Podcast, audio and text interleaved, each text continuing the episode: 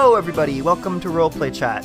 It's me, Matt. I am a game master who can't stop talking about role playing games.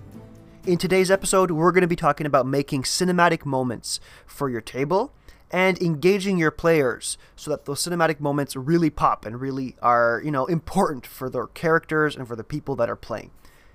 But before we do that, I wanted to remind everybody about the affiliate links for the show. If you guys like making minis on Hero Forge or you like buying tabletop RPG material at DriveThruRPG, there are links in the show notes that you can link up to those websites to buy your materials or your minis, and a small fraction of that is going to go to me. I highly uh, appreciate it if you can, because that money is going to help make the show a lot better. All right, enough of that. Let's get into the show, into the discussion. I hope you guys enjoy. Today, I am joined by Rhett, the DM from Stack of Dice. Rhett, why don't you say hello to the listeners and tell us a little bit about yourself, your show, and your uh, geek history, if you will. well, thank you so much, Matt. I appreciate having the opportunity to join you on your show. Uh, I am Rhett, and I am the dungeon master for a little family friendly podcast called Stack of Dice. Uh, we started our show in May of 2018, so we're we're actually coming up on our four year anniversary, our birthday. So we'll have to find a special way to celebrate that. Oh, that's uh, awesome! Uh, yeah, congratulations we, ahead of time. Thank you, thank you, appreciate it. Um, we started the show because there were a couple family friendly shows out there and we really enjoyed getting to listen to them and i i have a pretty rotten commute sometimes and so uh, anything that fills that dead time in the car is great and you know i got to thinking there are these fun podcasts out there doing it and i think we have a good story to tell so it'd be a lot of fun to really dig in and try and do one of our own and so my son and i got to talking. We started planning. I just happened to stumble across a, uh, a Photoshop tutorial for creating maps and brought it home to show him, hey, look at the fun thing that I did. And he said, you know, that could be our world for the show. and so everything kind of blossomed from several things coming together all at once. And then finally, in May of 2018, we were able to get started. And uh, we have we have a table of three players and me, and um, you know just getting together basically every other week sometimes weekly to record has just been a blast to share the laughter share the story share time together telling a story that has a lot of meaning to us. Awesome. Yeah. that's really cool. If, if you know if you can give me the elevator pitch of your world what what would that be? Sure. Uh, the world that we created is called Vardalon. Most of the action that we have covered in our show, all the action that we've covered in our show, takes place on a, a small part of that world, uh, the continent called Edelin. Once upon a time, magic had been a very real and ubiquitous power within this world, but a cataclysmic event happened and it disappeared almost overnight it's starting to trickle back into the world through some very specific means, uh, primarily through these little shattered pieces of crystal called starstones. And by using that, players are able to tap into this magical force. But as they go, they are beginning to uh, understand more and more about the nature of magic and where where these shards have come from. And uh, along the way they're using these powers to fight against a, an evil that has been growing in the world. Very cool. Very cool and uh, as far as game mastering styles i know it's never easy to to, to, to tell other people about that you know it's, it's always easier when someone says oh i think you're like this uh-huh. um yeah but uh you know f- for our listeners just to kind of get a sense of of how you, you know you run games and, and the things that you enjoy in your games, what would you say your game master style is like? Well, if you talk to one of our players, I'm very dictatorial. I don't allow food or drinks at the table because, you know, I, I don't like listening to people eating. Uh, but don't you think your podcast listeners want to hear people crunching on Cheetos? of course, you know, yeah, we are ASMR second, right? Yeah. Uh, so we uh, we uh, my style is primarily story focused. I, I love narrative. I like to get a flow to it. And uh, some of our feedback has been I forget that it's an actual play and it feels more like a story. So I, I really focus on trying to draw the players in through language. And uh, we've we made some early decisions that we weren't going to use battle maps, that we weren't going to use miniatures, because we wanted e- we wanted all of us to focus on describing things narratively.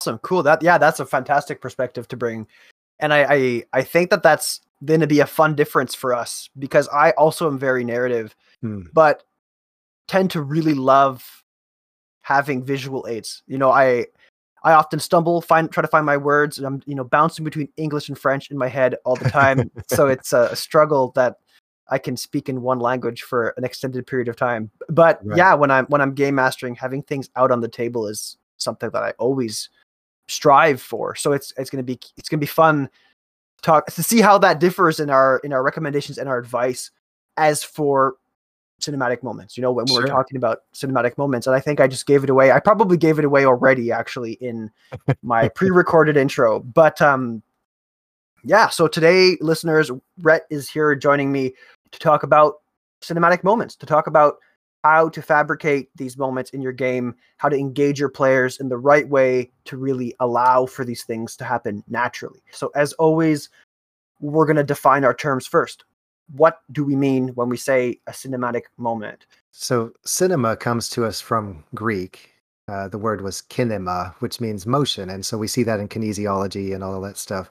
But the idea that that things are moving uh, generally as we think of them today in film, it's it's a motion that is exaggerated for the for the purpose of describing something visually. And so when I when I say cinematic moments, I am thinking of things that have lots of movement, lots of moving parts, lots of things to really uh, at least paint a mental picture of, so that um, that we're hopefully all imagining the same thing together. I, I agree entirely, 100%. I think it's it's often going to be a moment with a lot of moving pieces, a moment that I think also is being built up towards. You know, Mhm. it's sometimes they come out of nowhere, but oftentimes they come packed with emotion, and and that emotion is going to have to be built up from something. Your player characters, your NPCs aren't going to feel traumatically sad about something happening if you know there isn't kind of a history there built up Right. to kind of cause that emotion to come to the surface so i think if you know if i'm going to fixate on one or two keywords here i, I think it's really going to be this moment that is packed with emotion and also tends to be kind of like a climax of sorts Mhm. again not always but um yeah so i think if we smush together our two definitions i think we, we kind of have a consensus here so you know not to list off a whole bunch of things here and listeners forgive me. I have five categories of cinematic moments that i thought of before recording. And Rhett, we talked a little bit about this in our in our pre you know pre discussion before before Mhm. recording the show. And i i want to encourage you to add to these and, and if you have examples that you can think of from your actual play or even from from other games that you've run I, i'd love to hear them. So my my idea here is to try and partition cinematic moments into these five categories and there might be more I, i'm hoping i've i've been pretty uh, all encompassing with these but if as we're co- as we're talking or if Rhett, as i'm talking you notice that perhaps we should include a sixth or seventh category please please let me know Sure. uh, so so these cinematic moments can be planned and unplanned. And the, the first one that I think is probably the most you know, it comes to my mind the first, it's the action scene. That is an action moment, a moment of, of intense action that is cinematic by virtue of how things are moving quickly, how there's high stakes because of, of a very, you know, intense combat with a big monster or a, a large series of puzzles or traps the players have to get through and it, it's kind of like those you know AAA video game action scenes or or a, a Marvel movie where they're fighting the big bad or whatever. To me, that is a cinematic moment by virtue of like the high pace uh, of action. Yeah, and there's there's really two ways that I see that playing out in a game. Uh, the first one is, I mean, you've got Matt Mercer who really brought this to the forefront, I think. But how do you want to do this? And so, as the player, as the character does something to defeat an enemy, the DM turns over the reins to describe mm. how things happen. Not only are you allowing the player to embellish on the story, but you're giving the player agency in your world to begin creating. And so I, I love the idea that eh, as much as possible, I try and turn the story over to the players to let them have a hand in creating because I think that's where you find most of the engagement. It's it's when it's no longer my world, it's our world.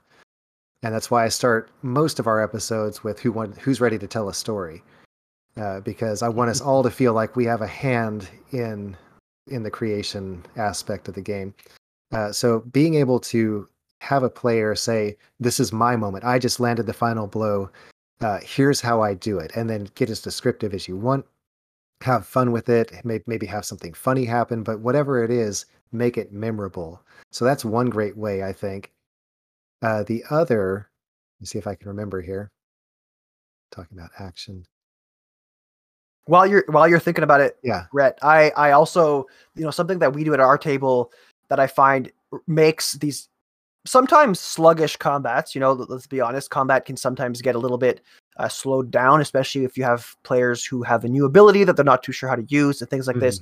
Mm-hmm. Uh, something that we do at my table to kind of help action moments feel as cinematic as they ought to is usually, you know, if the players are feeling inspired, I'll have the player, the person who its turn is starting, describe how they witnessed the previous player's actions. Hmm.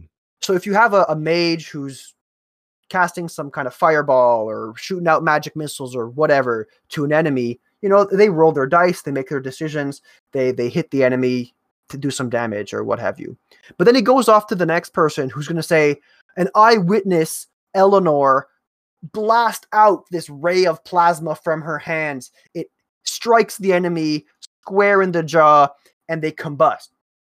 and it's fun because it it gets uh, you know based on initiative order and things like this you're not always getting the descriptions from the same people so so it's this kind of constructive collaborative approach to how the action of the of the story kind of unfolds it's uh, yeah. uh, it's fun it's it's it's neat so you were saying Rhett that you you, you have a, a second version here of, of an action yeah. sequence that might be interesting yeah, I'm I'm racking my brain here. Um, I had I had two things very clear in my head as we as we launched into this point, and I'm afraid the second one is just gone.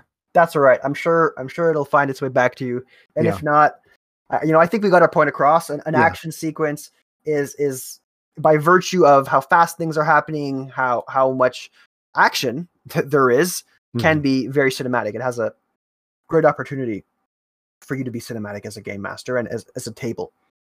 Uh, another moment or another kind of emotion that I feel like often can really be ramped up and turned into a cinematic moment is sadness. And any of the off- offshoots of sadness, you know, grief, uh, even fear, things like this, can really create this moment where you zoom in, you really zoom in on the emotions of a character. It can be a monologue, it can be a one on one conversation between characters or an important NPC it can be a dream, things like this. But but these moments really let you see inside a character, and this moment of hyper focus and vulnerability can really create something that you know is the same as what might be in a Hollywood movie. So I, I don't know, Rhett, if I'm, I'm sure you had moments of sadness in in your game. Absolutely. Is, are there any that stand out to you as you know prime example of something that would be cinematic. Yeah. So uh, one of our characters, uh, we, as we started the show, I thought it'd be fun to dip into some of the unearthed arcana classes that were available at the time, and one of those was the mystic. So we have this guy that grew up in the woods by himself, uh, very little in the way of social propriety, but he had a spoon that was very dear to him, uh, a, a holdover from his childhood. And so everything in the early episodes is about him and his spoon. Where's my spoon? Where's my spoon? And you can tell through the first, oh, 15, 16, 17 episodes that, you know, he is all about this this heirloom that he is desperate to hold on to. uh, they run into an NPC who is a little sketchy, but um, it's obvious that he has been through a traumatic event as they escape a city and and some big some early bad guy activity. And they finally get to a point where they can bed down for the night. They they feel like they're safe, and this guy just falls apart. The NPC just falls apart, Hmm. and our mystic, bless his heart, shuffles over and very awkwardly says, "Here, here, you can hold my spoon if you want." And everything just slowed down, and, and the others at the table, and including me, are just staring at our mystic, going, "Are you kidding? This this is your spoon." but it it was such a powerful moment because we realize through that 15 16 episode build up this wasn't just a, a random gesture this was him willingly handing over an element of himself hmm to allow an npc to uh, to have a measure of comfort now obviously it didn't mean a whole lot to the npc because he's like oh great now i've got a spoon but you know for us i guess through dramatic irony or whatever we we understood the uh the importance of that gesture Yeah, absolutely. And and this is an example of that buildup, right? You know, had Mhm. had that player not talked about how important the spoon was to them, you know, or maybe once or twice, but in passing, that that gesture would have fallen on deaf ears. Like nobody would have nobody would have been able to appreciate how important of a of a decision that was or of a, of an action that was. So that's yeah, that's really cool. And, and what I appreciated about that moment in particular is, you know, we we've just come out of dramatic craziness through a, a very epic fight. The players have had a harrowing escape. I mean, they've been pursued by bad guys. Uh, they are finally at a point where they're just exhausted. Their their horses are winded, and and I mean they they're resting, but are they really safe? Mm. So there's feeling like a like an approaching thunderstorm in the air, and yet, um, as soon as this mini scene happens, and again, this is one of those organic moments. This was not at all scripted. Uh, it felt like time just stopped, and then suddenly the spotlight shines down on these two, PC and NPC, for this very special moment to happen. And I think by by encouraging that kind of interaction uh, and through the uh, through encouraging players to really interact with the world around them we were able to have that moment uh, how many games have we both been in where npcs are only background material Mhm. and so for for a player character to willingly surrender an object of supreme personal worth to an npc was was a moment that i i really treasured That's oh, that's I I can feel it. I can feel the shivers already. Just you know, it. Oh, that's an amazing, amazing example. And Rhett, you know, talking about how time stopped, I Mhm. think is is it's almost a quintessential part of of especially you know in in cinematography. And I'm I'm taking this from some of the research I did ahead of time, Mhm. which was unrelated to tabletop RPGs. But you know, one of the ways that a lot of movies can emphasize a moment and be cinematic is by you know slow mos or changing the pace very quickly of the movie. Mhm. And I think exactly like you're saying, when when you're going from adventure, adventure, adventure to a campfire scene where you're talking things out, you're cooking the food over the fire, and the the pace of the game slows down. It kind of replicates that, maybe you know intentionally or not. It it kind of like the the Pavlovian effect of our brain, the part of our brain that eh, you know witnesses this in TV shows and movies, is now almost gearing itself up for a cinematic moment when you have this this slow, you know, reveal of a tragic backstory or that's right or an exchange of information that you know brings another character to tears or what have you. And I, I Mhm. think that that's something that perhaps we can try to do. I don't I don't know. I, I never really thought of it uh, more than now. yeah yeah sure and uh, that's that's a lot of fun to to make those connections uh, i'll tell you one of the challenges is as a dm learning to identify when these moments are happening and then just Mm. stepping out of the way to let them happen uh, to to allow the players to have that instead of just okay, it's just another campfire. Uh, you're rested, you've got all your hit points back. Let's move on.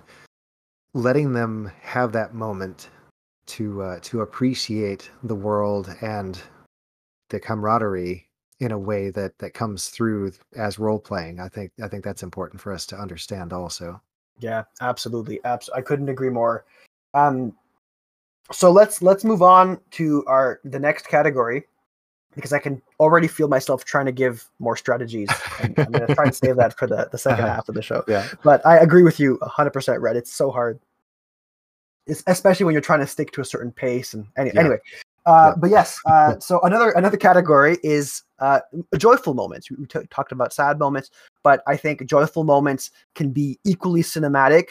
They're they're often, you know, after what would be perhaps a very hard fight or a big victory or sometimes maybe overcoming an obstacle that you didn't expect you would. Perhaps it's a celebration things like this. I, I feel like can create a cinematic moment by virtue of kind of the emotions bleeding through and, and the happiness and joy and relief sometimes. So i, I don't know if if you agree with me Rhett, and Yeah. if you don't I you're- do. you're I welcome not to but really, I think cinematic moments best lend themselves to moments of excess of emotion, whatever that Mhm. emotion is. Mhm. And so, again, learning to identify those moments. Uh, I, I'm trying to limit my examples to earlier episodes so that I'm not killing too much of what happens later in the more in the heavier moments of the story so far.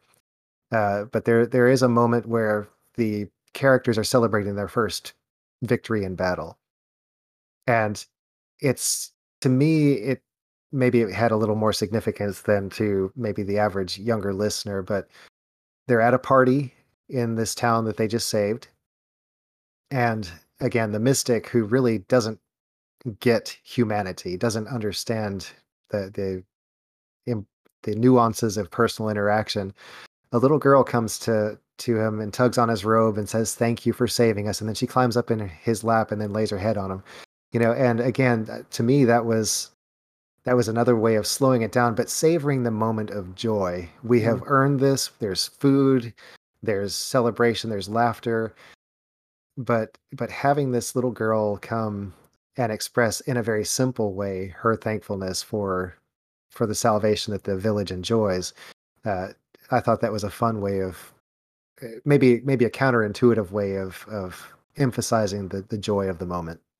Yeah that sounds like a really fun a, a fun party too you know celebrating this victory Yeah. it reminds me of a time in my campaign where where my party arrived at the, the you know the first pirate council meeting that had had been held in years uh, and you know this meeting was being held in response to a, a serious danger you know a serious threat to the pirates way of life uh, the, the empire is closing in. Hmm. dark cultists were summoning uh, you know summoning beasts that are raising the water levels. But for a brief moment all of these pirates were seeing each other for the first time in a long time in a safe place. In you know think think nassau in the like 1700s where Mhm. the height of piracy you know things like this. And they just let go of all that baggage. And all the players had moments where they they met with some characters that were part of their background. They got to share a drink play some darts you know just just have a good time. And that that moment still sticks with them you know when they're trying to get through other moments of other cinematic moments of turmoil or stress they'll bring that back up and they'll be like well you know what? We're just going to have to get through it so we can party like we did when we were back at hammerhead bay. So That's it's right. it, it, it really came full circle to me and that's how i knew that to them that moment meant a lot you know? It it's it's funny how sometimes a cinematic moment might happen. And sure you know we're always trying as game masters to make every moment as cinematic as it can be. That's right. but sometimes certain moments stick in the players' heads and you're like yeah you know what? That was great. That was pretty cinematic and i'm, I'm Mhm. happy that it's so memorable for you but um Yeah. Uh, Matt, I just realized what my point was point part two of my point back in the action section. Oh, sure. Yeah, let's let's. So if we let's can have it. splice that splice that back in, maybe. Uh, the second thing that I wanted to mention was uh, using skill challenges as a way of emphasizing action. Uh, this was a holdover to me from fourth edition, where I first saw it implemented. Uh, but the idea of an encounter happening through a series of challenges where you have to have a certain number of successes in order to win the encounter. And so that that has become a fun way for me to challenge the players in a non-combat way. But I have found that that becomes a very cinematic means of driving story as well, because uh, not only are you uh, laying out here's what needs to happen and here's how many successes or failures you need to resolve the the encounter one way or another, uh, but you are you're interpreting the rolls to indicate how well or how poorly the the challenge is going and so Hmm, that that's I been agree. a fun way for me to uh, to add cinematic elements and really some of our more memorable moments have been through these skill challenges some of our uh, heaviest laughter has come as the players are trying the craziest things to try and get through it That's yeah, that sounds great. And I'm happy. I'm happy you remembered Rhett because I agree with you 100%. Skill challenges I do skill chan skill challenges as well. In Mhm. fact, I'm not even running D&D anymore and I still do skill challenges you know based on the way that that 4th edition Dungeons and Dragons uh, taught me to. So I I think part of the reason in fact why skill challenges lend themselves so well to making action sequences feel cinematic is because they can physically in terms of like actual time they can be done very quickly you, Mhm. you know players can roll dice they can interpret the results and move on to the next part of the skill challenge in a very short succession That's right, because you're not tracking hit points necessarily. Mhm. I mean, there may be hit points involved based on how poorly they roll, uh, but yeah, you know, you're yeah, like you said, it is a, a very progressive way of handling something. And again, because it's so different from combat, uh, I, I think it becomes memorable immediately. Yeah, absolutely. I, I even like to toy with it sometimes where I just allow my players to go out of sequence. I, I'll have Hmm. I, I remember one of the opening games in, in my pirate campaign where I had the players on the ship in the middle of a storm and I was telling them stuff that was going on and I, I ahead of time warned them. I said, I expect you to interrupt me and say how you deal with these problems. Nice. So I was I was just rifling off stuff. You know, one of the cannons got loose. It's falling overboard. And somebody interrupts me. They say, I'm going to run to it, wrap rope around it, try to tie it up. I'm like, perfect. Roll a seafaring check to Very see nice. if you can do that. Things like this. And I found that that chaos that that ensued really replicated the the feeling of chaos and the Mhm. feeling of of being overwhelmed by this storm and allowed for the action sequence to really shine. So, exactly. mhm. Yeah. I like that that free form approach, and uh, that, that may be something that I work into our games. I I really like that. yeah, it really worked well. I, I had to caveat it to my players first because it wasn't something that you know all players are are going to do. They're maybe they think that you have you know the scripted out thing that you want to say, and they're not going to jump in. So I I would just caveat by saying tell your players that you expect them to stop you or or maybe pause and let them see what happens and then keep talking things like that Yeah. but nice. uh, it's fun. Uh, all right, so then that brings us to the fourth category, and this one I I'm starting to think about how this relates to emotion because I agreed with you, Rhett, when you said that most of the cinematic moments are are kind of being born out of an emotion or an excessive emotion. Mhm. And perhaps there's one here and I haven't thought of it yet, but this is for like panoramic descriptions or or just you know descriptions in general. I'm I'm picturing like the Breath of the Wild intro scene moment. You know, when you walk up the hill and you look over and you see the ruins and the mountains and the rivers. I love doing that in my games, especially when I'm kicking the game off. It's like the, kind of the first thing I say is this little scripted paragraph that sets the groundwork for the rest of the adventure. And uh, I find those moments feel very very cinematic. You you can almost feel the camera pan as I give my description. So I I guess I'll, I'll pass it to you, Rhett. Do, do you do this kind of thing? And do you feel like they're they are cinematic? And if so, perhaps there's an emotion there that I'm not thinking of that you you maybe you are thinking of. sure. No, I, I'm fully with you here. Um, yes, absolutely. Panoramas are great for cinematic touches, if only to establish a sense of the place. And Mhm. the great thing about it is, as you use descriptive language to draw out details of the landscape, uh, the great thing is you don't have to inject emotion into it. What you do is you set up your words in a way that you're trying to elicit emotion from the players. Mm, I Uh, see. so maybe for somebody, maybe a player at your table, maybe they're terrified of the ocean. Thalassophobia is a real thing. And so you're describing a beach and the waves are rolling in. And to one player who maybe comes from a marine biology background, that's comforting. To another player, that's a that's a source of terror.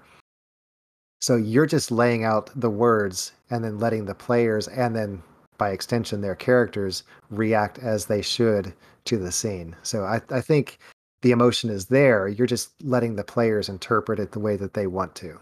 Mm, that I love that. But perfect. You're tying it all together for me, Rhett. I, that's great. Uh, and and with with that to your other question, Matt, is that um, yeah, I absolutely use I. One of the things that I think I'm strongest with is describing scenes, and I, I do have some examples that we can get to maybe in this in the in the strategies section of our talk. sure, But, um, yeah. yeah, I love setting the scene through words because um, you know that's how that's how I feel I draw my players in. Awesome. Yeah, I, and I think you're you're very you're very right there, and that might segue into also like you're saying these these strategies for for being able to elicit those emotions. So I, I'm looking forward to to hearing what you have to say and sharing some of my strategies with you guys listening too. So so let's uh, move on to then the fifth and what I believe to be the fi- the, the final category of cinematic moments. But you know, I've been surprised before, so there might be something else that comes out. and and and speaking of surprise, this fifth category is plot twists. Hmm. So th- these are moments that are cinematic by virtue of the shock that they elicit, or perhaps the surprise that they elicit in your players. So it, it can be something like a secret big bad, or it can just be an outcome or a situation that players didn't expect. You know, th- they reach the top of the mountain expecting to fight the dragon, but the dragon is actually an illusion that Hmm. a mage has cast. Things like this, you know, just changes in the expectation and, and playing with that sense of uh, s- sense of vision, not vision. I, I I feel like I'm rambling here, but No, does that make all. sense to you, Rhett? yeah, yeah, I'm following you. And really, I guess in my mind, as I'm thinking about it while you're talking, I see plot twists having a very similar construction as your average horror movie. You're taking something that is familiar and comfortable, and then Mm. you're breaking it. And so, if you if you notice the theme in horror movies, the first ones to go are always the authority figures, and that's because the director is trying to establish you're losing control. And so you see them get snuffed out pretty quickly in movies, leaving those who are generally seen as maybe not as able to take care of themselves. In the same way, when we introduce a plot twist as DMs, we're hoping that we're playing on that theme of comfort and of, you know, here's the way it's been, here's what you're expecting, and now we're going to twist it in a way that you weren't expecting, with the hope of maybe leaving things off uh, so that you're now having to react instead of go with the way you were expecting it to go. And so we, eh, as with I, I'm sure every DM, we love throwing in plot twists because it keeps the game interesting for us. We're we're building towards that moment, and here you know, going back to the beginning of our discussion, we're we're building, building, building, and then suddenly there's that extra step in the dark that we weren't expecting. and uh, and you know that's a great time to end an episode. That's a great time to uh, maybe even end a season when uh, w- when you're leaving off on that cliffhanger. And we can thank Charles Dickens for his serial approach to writing stories for for inventing the cliffhanger, so to speak. yeah, for sure. It's yeah, it's it's a great way to give yourself the time to make it look like the plot twist was something you had thought of all along. You know? yeah, yeah, and yeah, that's that's a great way of looking at it too. Uh, plot twists can also be us not knowing how to uh, how to proceed, and so we're taking a break to figure out what comes next. mm-hmm, mm-hmm, absolutely, I've definitely I'm guilty of both of those things. Right, uh-huh. the, the plot twist that you you carefully take care of the, the, the plant you carefully take care of the seed that grows into this amazing narrative and then has a nice knot in the middle but then there's also the moments where the players went off the rails and you're like oh boy what do i do next and then yeah you have to improvise uh, i think that covers the five categories that i had mm-hmm. thought of mm-hmm. but how do we make them happen how yeah you know how have we had success in our games? How what kind of failures maybe have we had in our mm-hmm. games? Because you know we're not perfect. at least I know I'm not. So so yeah, Rhett, why don't I I throw it to you first? Do you have a moment in your game that sticks with you as the most cinematic thing you've done? And maybe we can try to dissect why that's the case. Sure, sure. Uh, I actually had five things that I came up with in preparation for our discussion, and we can go through those. But first, I do want to share, I'll skip to the end. As my son and I were discussing how we wanted to run this game, I had had an idea in my mind for a while. I've been a DM for years and years and years, and finally decided, you know what, I want to actually execute on this idea that I've had. I want to incorporate cutscenes into our games uh, to add almost a movie-like feeling to them, where, like in Star Wars, you have these these star fades where it goes from one scene to another, and suddenly you're in a completely different corner of the galaxy, and something completely different is going on, but it all ties into the overall story. And I thought, man, that'd be great. So in our fourth episode, Going Stag, uh, I incorporated our first cutscene and I'll, I'll I'm happy to read the entire thing. It's several paragraphs long, or I can just read the first one. Matt, uh, feel free to pare this down if you like, but I, will I'll read at least the first paragraph. I mean, go go for it, Rhett. Let's let's okay. hear it. Yeah. We pull back from where you are, rising high into the sky. Beneath us, the world of Ardalon spins slowly. We shift north and west to another faraway country, covering many, many miles, and as we go, we feel the air bite sharply as the temperature plummets. We descend with gentle quickness toward the world again, seeing snow covered mountains below.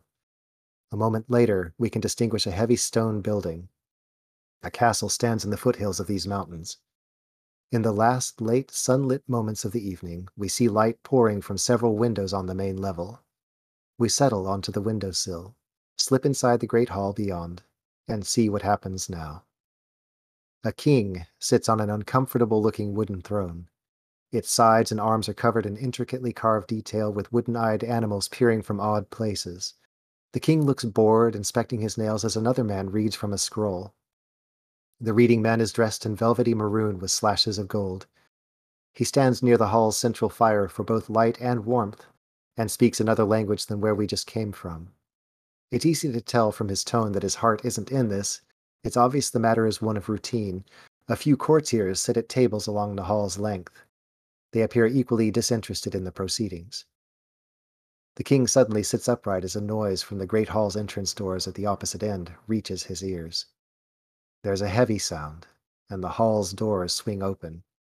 A gray cloaked figure with his hood up strides in, his metal shod boots striking the floor firmly as he heads straight toward the throne. The door guards follow apologetically behind. The echoing footsteps interrupt the reading man who turns with his mouth still open. His most recent words hang in the air. The striding figure moves without hesitating, head not turning away from the king. It moves without a word by the reader who stammers incoherently. Perhaps he's blustering about this terrible breach of protocol. The king, at first interested by the diversion, now begins to shift back in his throne, but the carved, unyielding wood does not permit him to. The hooded figure steps one or two paces short of the king and eyes him for a moment. Then, with a swift motion, he draws a sword and plunges it into the king's chest. Time seems to slow as many things happen at once. The door guards come to a dead halt in amazement. Their shocked white faces and open mouths show they had no idea what the stranger intended. The courtiers freeze also, and the reader doesn't notice that the end of his scroll has dangled too close to the fire and is now caught aflame. The king stares down in disbelief at the sword in his chest. He looks up with hazy eyes to the figure, then leans quietly against the side of his throne and dies. And the last thing that happens before time resumes The hooded figure turns to face the others in the room, pulls back his hood, kneels, and places his hands behind his head. We feel the pull back into the air, leaving this terrible scene. But before we leave, we see the unhooded figure as the door guards regain their sense and close in around him. In the flickering firelight, we see no face, but a smooth metal mask. In the place where there should be eyes are two sparkling stones, one jet black, the other milky white. From the very stones of the castle, a throbbing, drumming sound seems to emanate. But we are already drifting back up to the sky, returning to the place from which we came. And so awesome. this this was a cutscene that I threw in, and it it was completely unrelated to anything that had been happening to this point. And it was a way to introduce the big bad guy and to progress the story in that direction, completely separate from where the players actually where their characters actually were.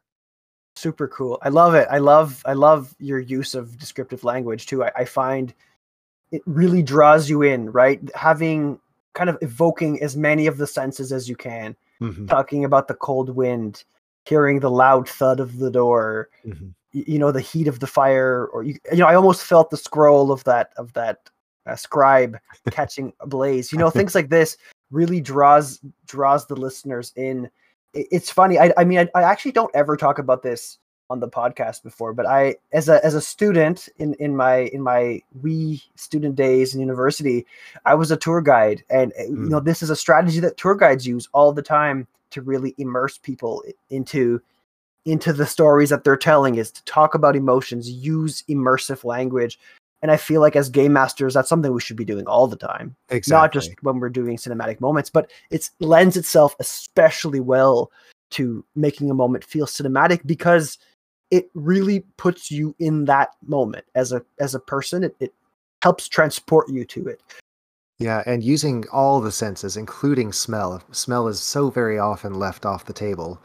And really, I mean, with smell as intimately tied to memory as it is, I think we should be using it much more often than we do.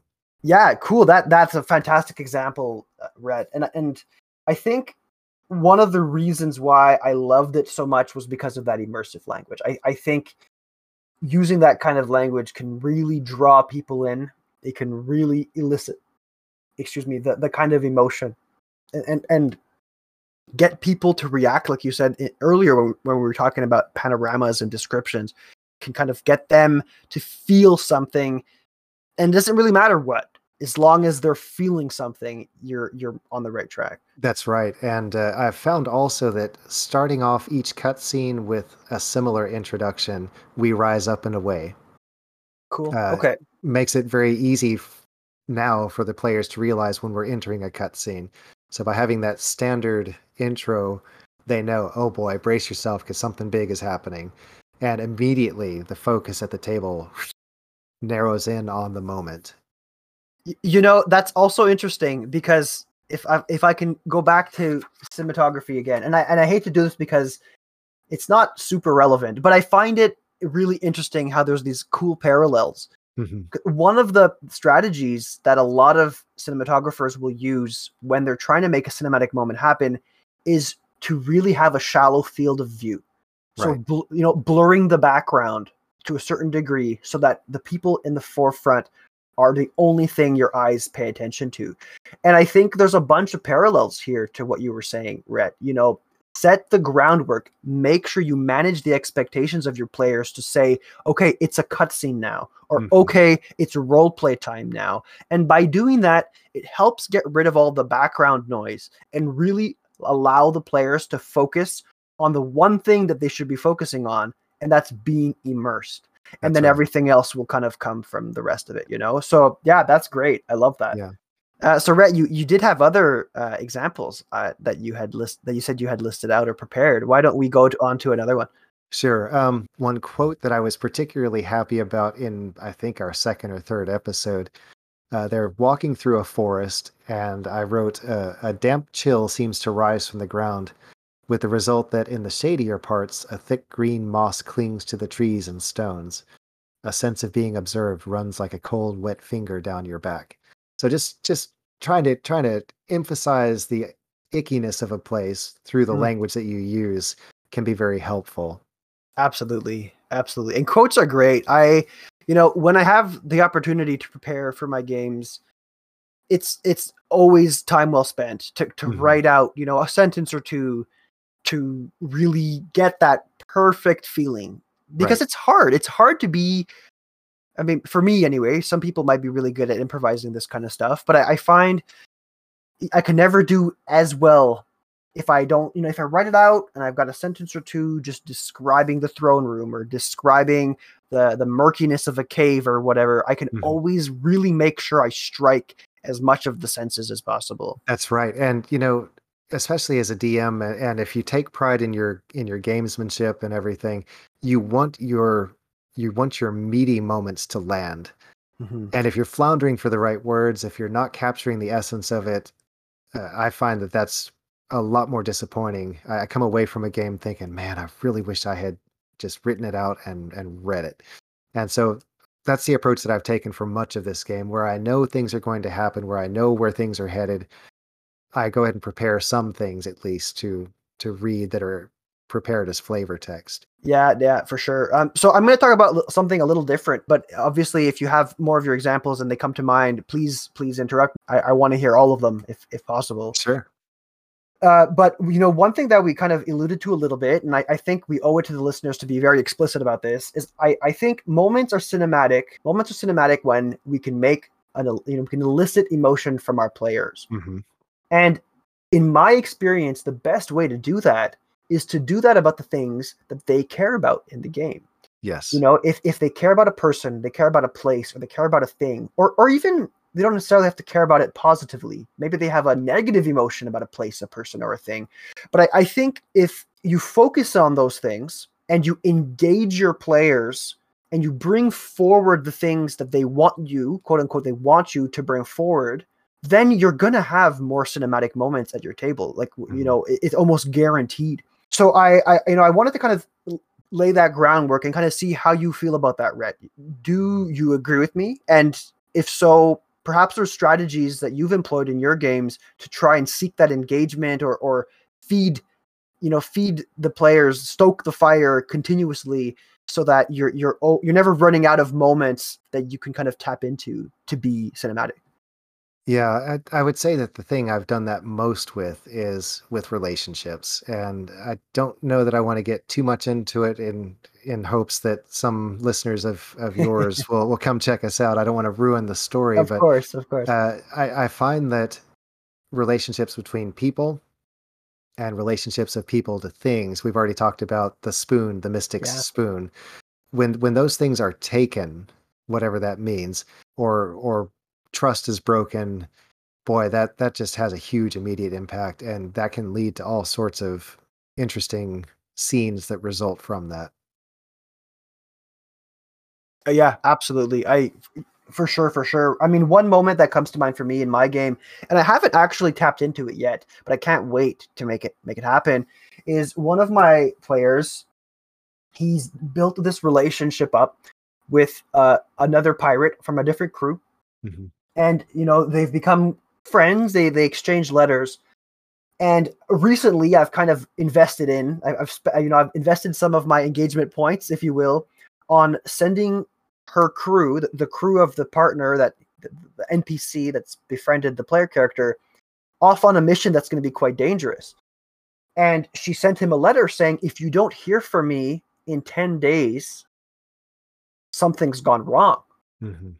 And you know we haven't we haven't gotten to the end of those 10 days yet but i can't wait to get to the end of those 10 days Right. and not send a letter because i know right off of the bat that he's going to drop everything that he's doing unless he's like you know deep in a dungeon somewhere or in a temple but he's going to likely drop everything that he's doing and urge the rest of the crew to go look after her to go to go try and complete whatever it is that she's done perhaps she's been taken captive yada yada yada so i you know like you're saying Rhett, these relationships can be great sources of of uh, cinematic moments but also great sources of time ways to direct your players a certain way kind of leverage them to elicit that emotion and and kind of push them somewhere i've yet to do it with a place but I, I think a place is another way that that can be great. You know, you, you have a town, maybe it's Yeah. in their background, their hometown, or, things like this, and you put that village or that town in danger of, you know, an encroaching army of undead or whatever you name it. It's gonna it's gonna elicit something from your yeah, players. I'm sure. I'm nodding very heavily over here because we we've had place related uh, conflict and uh, emotion, and it, that actually appeared in one of our cutscenes. So um, it, it was a double whammy. Uh, where cool. And that that was especially fun because again, this is something that the players only know. The characters have no clue that this is happening. And so uh, there was this interesting tension of table knowledge versus character knowledge, and they were in a the, the players were in a hurry to get their characters moving to the next plot point because they they knew that something was up, Hmm. and so they were they were driving their characters to get to the next thing so that they could discover it for themselves. That's cool. Yeah, Yeah. that must be hard. Uh, Mhm. I, I'm sure it's a balance that they have had to, you know, kind of figure out because exactly you're you're telling that information as like from a game master to, the players for a reason. Um, so yeah, sh- showing a restraint, Yeah, but also you know trying to move along to get to get their players to also know about that information is um, so, something else that also comes to mind when we talk about crafting moments that can serve to be the foundation of something cinematic by the virtue of them being engaging is creating challenges that are specific for certain players. You you create a situation where obviously you're you're not prescribing the solution, you're allowing the players to come to their own conclusions, Mhm. but the, the natural fit for a certain situation might be for the rogue to be the sneaky person and go in and do X, Y, and Z. So you put in a challenge there for them to overcome, for them to to succeed even with flying colors. And by doing that, you can create moments that are cinematic. yeah. I, I would say the closest we've gotten to something like that, it, and I think that's important. Again, it's all about the spotlight. It's letting each player have a chance to shine in something that they excel in. Yeah. Uh, I think the closest we've gotten to that recently was I did have another skill challenge, but I made them all go separate ways.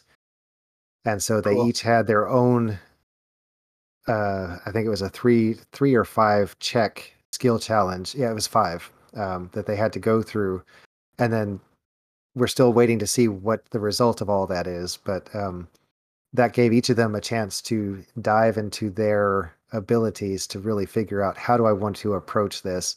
And that was the result of that was all unscripted. I, I gave them the challenge and then just let them go with whatever.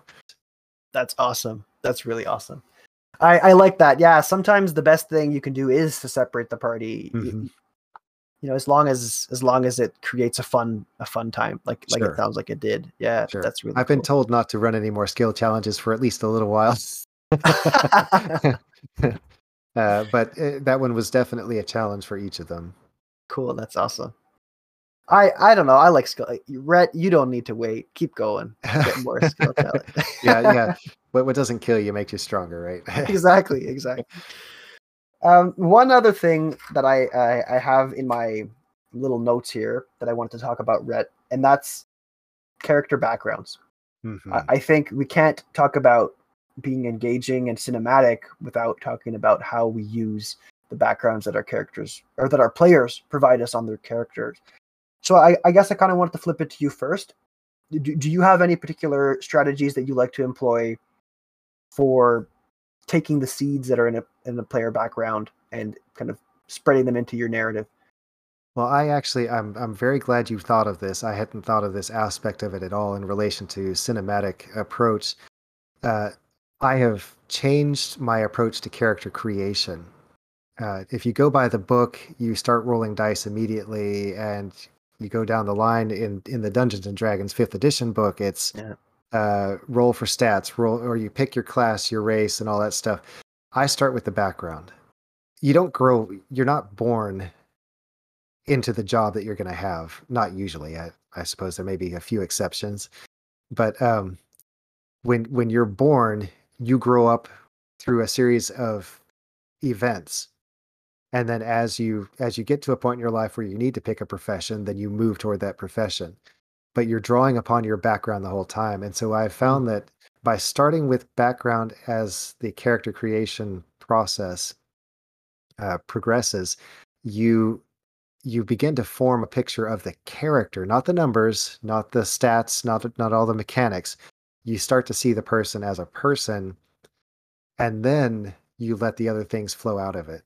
Then it becomes easy because you've made the background the core of your character and not just a tacked on thing at the end, it becomes easier to work that into the story, you know, the starting point in the story. It becomes easier to draw upon aspects of that throughout the story because it's it's a central part and not just uh, something that you threw on because you had to pick something.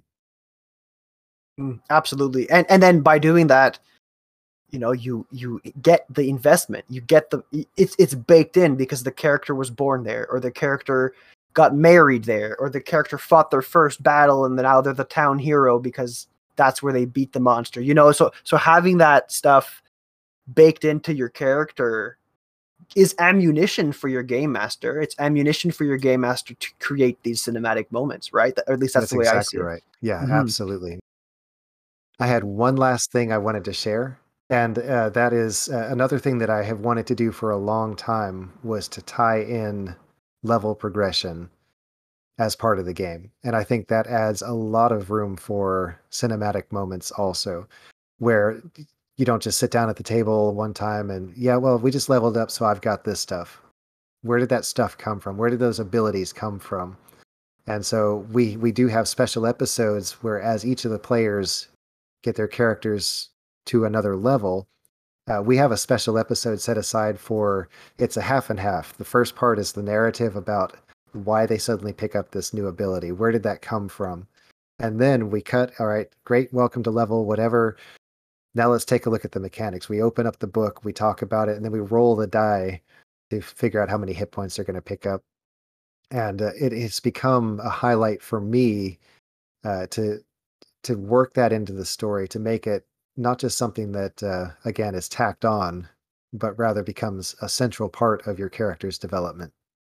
That's a really that that's really cool. Um, and I think more people should do that. yeah, and when it comes down to it, you know, I guess the, the final analysis of it all is if you examine your game as it's played and you find places where you think, you know, it'd be neat if I knew more about, I think those are prime candidate areas for places to focus on expansion and trying to find ways to uh, to make it cinematic, to make it stand out more. Mm-hmm. and then by constantly assessing and trying to find ways to to improve the story, you're going to stumble across places where it's just ripe for for adding this kind of element. Absolutely, and and I like that you know you you kind of helped wrap the bow Rhett because that's something that I do on the show all the time is try to try to pick the big takeaways mm-hmm. uh, so that the listeners, you know, if maybe they're driving or running or doing something that they can't pay full attention to us, at least if they listen to these five minutes, they that's, that's they, right. They they get the gist of it. So yes, absolutely. And if I can add to that, I I think it's a it's a it's a little bit of a song and dance, right? You you're planting these seeds and you're giving these descriptions with your immersive language as a game master as much as you can. And then also focusing in on the things that your players are focusing in on. And by kind of going back and forth and back and forth you can elicit emotion which is a core component for a cinematic moment. By yep absolutely. Yeah i, I like that summation. So, so w- with that unless you have anything to add about um, cinematic moments and engagement, Rhett. Uh, I'd love for you to, you know, say goodbye to the listeners and tell them where they can find you, find your show. When does it when does it air? Things like that, so that they sure. can circle back. Well, I appreciate first of all, Matt, you offering me the opportunity to chat with you. I, I really enjoyed our previous chat, and I really like this one, and uh, just appreciate you taking the time to to give me this opportunity. Uh, you can find us on Twitter and Instagram at Stack O Dice, and it's spelled the same way, Stack O Dice. And then uh, we uh, we are hosted through Podbean. We drop episodes every Monday, uh, and we are found on every major podcasting platform. We just got added to the Gaana uh, platform in India, so we're trying to spread it across the world a little bit. Cool. And uh, yeah, so we're we're finding ways to to reach out even more. Uh, I am a player in a game called Sojourners Awake. If you want to look for that one, also on Twitter, and uh, I play a a bard who uses the power of words. so I think maybe that's appropriate. wonderful. That's wonderful. Yeah. But uh, yeah, just uh, if you're looking for family friendly content and uh, again a four year catalog of content to to breeze through, we'd love to have you join our virtual table. And Rhett, do you do you have a place where players where you recommend um, you prospective listeners start? Is is there are there summary episodes or should they go right for episode one? How do you how do you recommend people uh, consume the backlog of your of your show? Sure. Uh, like any proud parent, I would say that they're all worth listening to. However, we do season recaps of of uh, of our seasons, and so if you want to just start with one of those, we are in season four, and so if you wanted to start with season three recap and then move on from there, you certainly could do that. Uh, I would say that our catalog is about half as big as it appears. Uh, we are at, at about 50% actual play, 50% world building slash special content. So it's not as daunting as it looks. Mm, that's true. Yeah. Yeah. That's a good thing to mention that you've got your world building episodes because I, you know, there might be folks, if, if you enjoy listening to Roleplay Chat, I'm sure you'll also enjoy the world building discussions. I've listened to quite a few of, of the ones that Rhett has uploaded, and and they're they're quite nice. You know, that you get to kind of peek in behind the curtain to see how some folks create their worlds and the mm-hmm. inspirations that they have. And then, obviously, of course, a lot of folks who listen to this would also be interested in in an actual play as well. So it's a, it's a good combination of things that I'm sure uh, people listening to Roleplay Chat would want to chime in to. Yeah. Appreciate that, Matt. Yeah, well, yeah, and appreciate you, Rhett, for being here. Thank you. Uh, thanks again. And with that, let's call it a chat.